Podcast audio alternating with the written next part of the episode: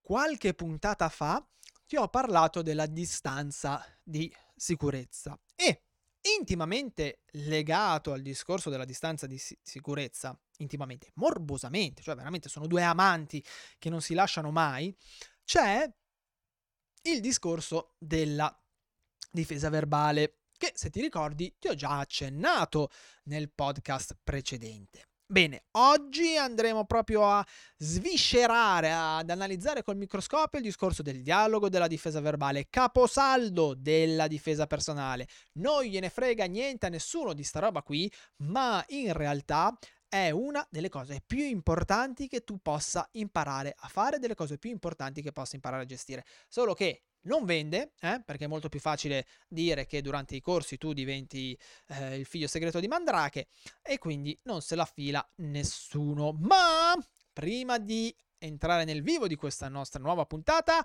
sigla! No, niente sigla, non ce l'ho, la devo fare. Prima o poi la faccio, promessa. Prima di entrare nel video di questa nuova puntata, ti ricordo che stai ascoltando Autodifesa Semplice, il podcast dedicato alla difesa personale per chi è una persona normale e non si sente come Superman o come Mandrake. Io sono Eugenio Credidio e questo podcast esce una volta ogni due settimane su YouTube, Spotify e su tutte le varie piattaforme di podcast che puoi immaginare.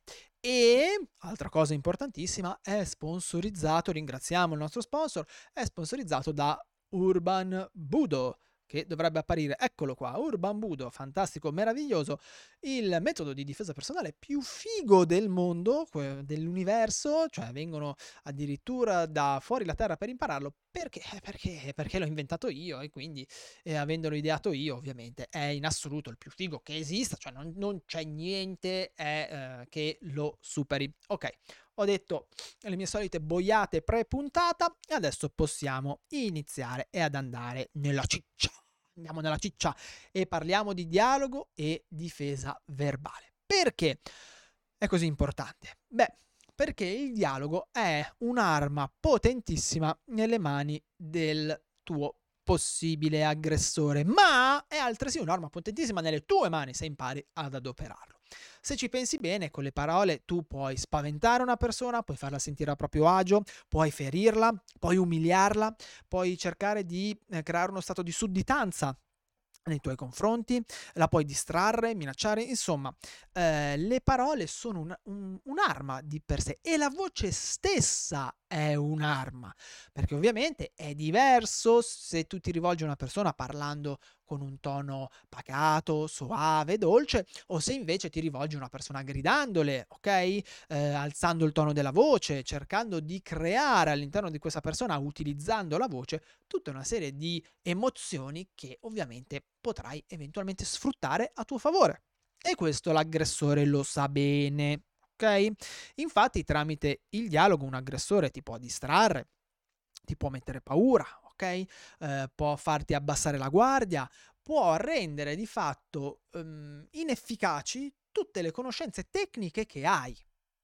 Ecco perché quando fanno o facevano, magari adesso le cose sono un po' cambiate, quando facevano gli studi, gli esperimenti con i praticanti di arti marziali inserivano all'interno delle simulazioni il dialogo, spesso e volentieri i praticanti di arti marziali si pigliavano una ramata di botte, perché veniva sfruttato il dialogo dall'aggressore per chiudere la distanza, distrarre, poi dran, entrare a gamba tesa nel povero praticante che questo era lì inebettito, non capiva cosa succedeva, si era già preso una manicata di botte ed era troppo tardi per reagire. Quindi vedi come come sono collegati i discorsi di distanza e dialogo in maniera molto molto intima e morbosa. Quindi vediamo un po' di capire come, intanto come gestire il dialogo quando questo ci si presenta, ok? Quindi quando un ipotetico aggressore inizia a cercare di intavolare un dialogo con te. Linea generale, regola generale. E ti ricordo che le regole vanno prese con le pinze, nel senso che comunque vanno poi sempre inserite in un contesto, in una determinata situazione. Non possiamo dire Eugenio dice così e quindi mi devo comportare sempre così. È una regola mh, mm, che ci dà dei, mm, diciamo, ci dà una linea guida, ok? E la regola generale è che il dialogo non va mai accettato. Perché? Perché se noi entriamo nel labirinto del dialogo di un aggressore, ci può far letteralmente perdere, distrarre e via dicendo. Quindi un dialogo in linea di principio non andrebbe mai accettato. Come faccio a non accettare il dialogo? Usando il no. Mm? Usando il no. Eh, quindi dicendo semplicemente di no, no grazie, no non lo so, mm, stai lont- e lo stai lontano.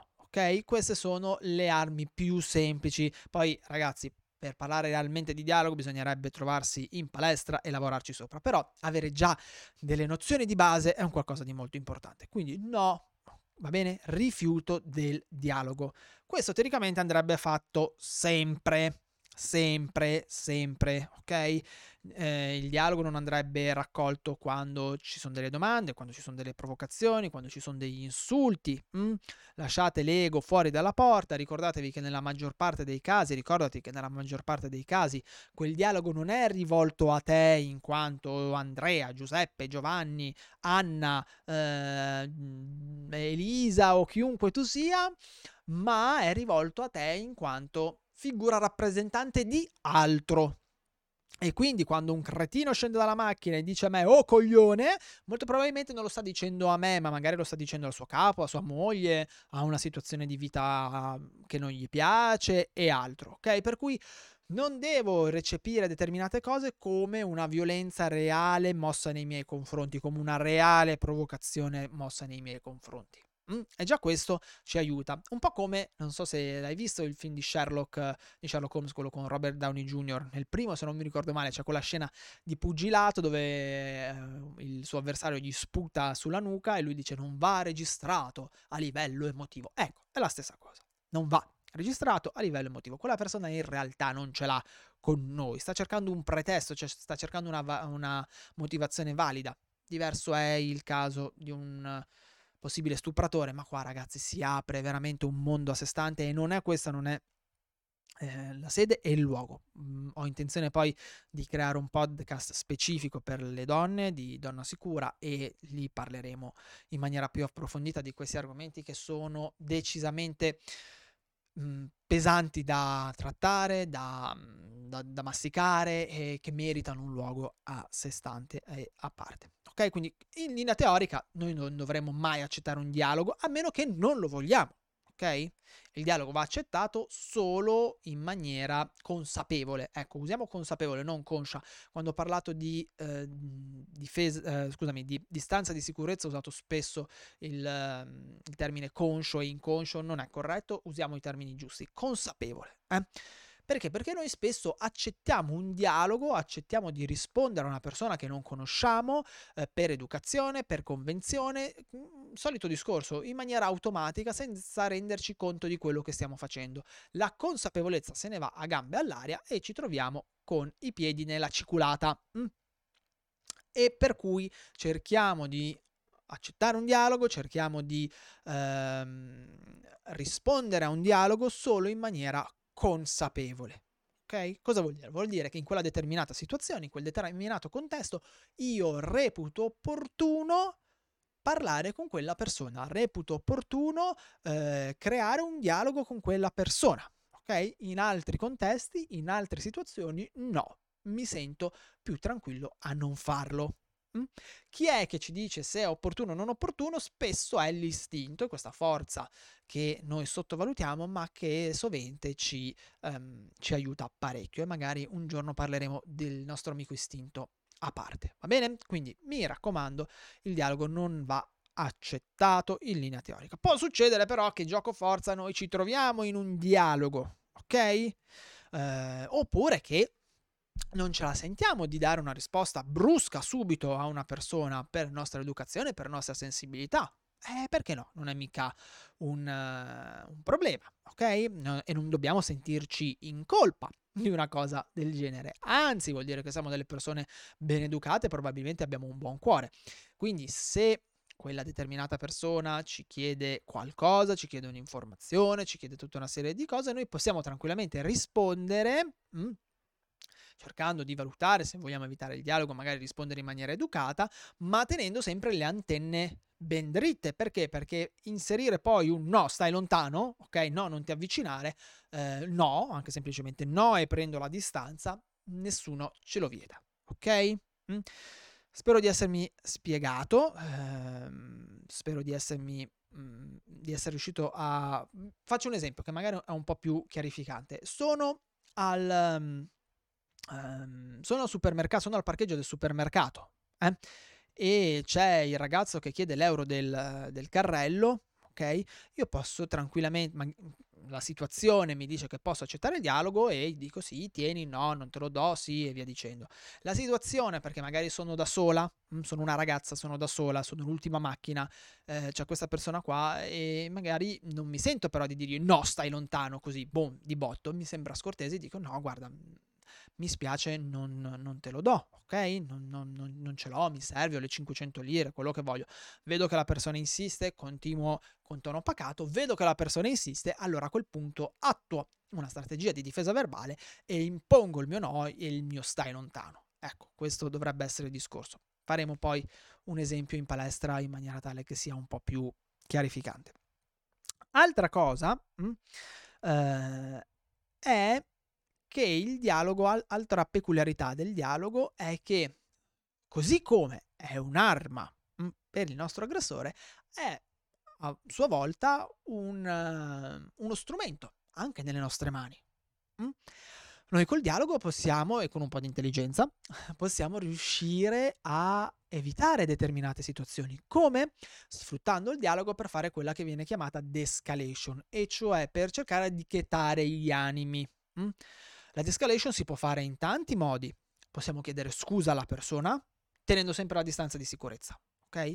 Chiedere scusa, mi dispiace, non volevo, non me ne sono accorto, ho tagliato la strada a un tizio, questo scende incazzato nero, non, non eh, fomento questa persona, ricordati sempre, non, non insultare, non sfidare, non provocare, quindi non fomento questa persona, gli chiedo scusa, magari ho ragione io, sì, va bene, magari ho ragione io, ma perché rischiare di finire in una situazione pericolosa? Perché avevo ragione a un incrocio, non ci siamo fatti male, è tutto a posto, ma diamogli il contentino. Eh, diamogli il contentino e finisce qui. Boh, finito film. E invece no, noi dobbiamo alimentare il nostro ego e rispondere. No, escalation. Mm? Quindi metto l'ego sotto i piedi, chiedo scusa, dico mi dispiace, gli do ragione, gli do l'illusione di essere più forte. Se io sono davvero più forte, non ho bisogno di dimostrarlo a qualcuno. Eh? Ci vuole molta più forza a fare un passo indietro e a dire a un'altra persona scusa mi dispiace rispetto a partire lancia in resta e far vedere a tutti che io sono quello che ha il pisello lungo va bene quindi un passettino indietro altra cosa che si può fare è sfruttarlo a nostra volta invece magari sempre in caso di de-escalation eh, con degli stratagemmi al classico oh che cazzo c'hai da guardare, noi potremmo rispondere con guarda scusa, mi sembravi Andrea, ok? Un mio caro amico che non vedo da tanto. Oppure ma tu ieri non eri con Andrea? No, scusa, ho sbagliato persona. Va bene? Ho detto Andrea perché è un nome molto comune e quasi tutti hanno un amico che si chiama Andrea. Se voi avete l'amico che si, si chiama Vercingetorige, usate pure Vercingetorige. È un po' meno, sa, sa un po' più di presa per i fondelli, però potete assolutamente provarci. Quindi il dialogo può essere adoperato o come cartina sornasole, mm, come, anzi scusatemi, passo indietro. Il dialogo non va mai accettato e l'insistenza di creare un dialogo e di chiudere la distanza, come ci siamo detti precedentemente, è comunque una sorta di cartina tornasole perché ci fa capire che c'è qualcosa che ci puzza. Mm? Non va mai accettato e noi non abbiamo l'obbligo di accettare un dialogo perché non c'è nessuna legge che ce lo um, che, che ci obbliga a farlo, per appunto, ok? Può essere però sfruttato a nostro vantaggio per cercare di uscire da una situazione pericolosa. Se nella nostra abilità di dialogo non è sufficiente, o se quella persona non vuole lasciarla cadere lì, perché può anche succedere che poi quello in tutti o quella in tutti i modi cerchino un appiglio per creare una situazione più difficile, a quel punto rifacciamo un passo indietro, andiamo a fare difesa verbale, intimiamo il no, chiediamo la distanza. Se questa distanza non avviene, a quel punto dovremo, non viene rispettata, a quel punto dovremo andare in quello che è la difesa fisica. Ma mi raccomando, non sottovalutare il potere del dialogo. C'è un libro molto carino che se cerchi su internet trovi, eh, si chiama L'arte di combattere senza combattimento. Adesso non mi viene in mente come cavolo si chiama l'autore, ma se lo cerchi, l'arte di combattere senza combattimento lo trovi, dove lui ti spiega gratuito, è in, in realtà un, è un un amo per farti poi comprare i suoi corsi. Però quel libro è molto, è molto interessante perché ti spiega tutta una serie di strategie di dialogo che questa persona ha adoperato nell'arco della sua carriera di buttafuori e che tu puoi adoperare. Devi avere però una lucidità e una consapevolezza non indifferenti. Quindi spesso è molto più facile il classico no, per favore, non ti avvicinare, stai lontano. Il dialogo andrebbe anche allenato ed è in tutta sincerità una delle cose più difficili in assoluto da allenare perché eh, ci mette un po' a nudo davanti a un gruppo, ci fa sentire in imbarazzo, scatena dentro di noi alcune cose che neanche la difesa fisica scatena e, ed è per quello che spesso non viene allenato, molti istruttori si rifiutano di farlo e in realtà tolgono delle armi molto potenti, molto forti ai propri allievi.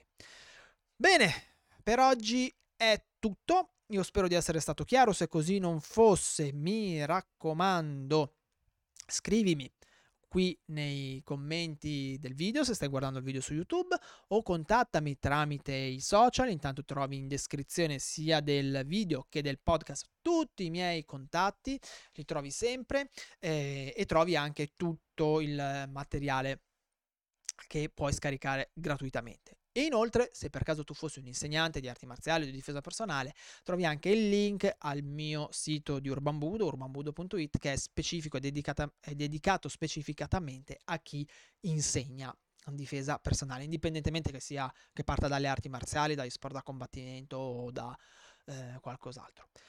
Io ti saluto e ripeto, spero di essere stato chiaro, mi raccomando, se così non fosse, lo so che sono noioso, ma ci tengo, sono argomenti eh, delicati e importanti che non vengono trattati così frequentemente e che io sto cercando di trattare mh, mm, e che alle volte non è semplice trattare. Per cui se per caso sono stato lacunoso nelle spiegazioni eh, o ci sono dei dubbi, mi raccomando, scrivimi, ok?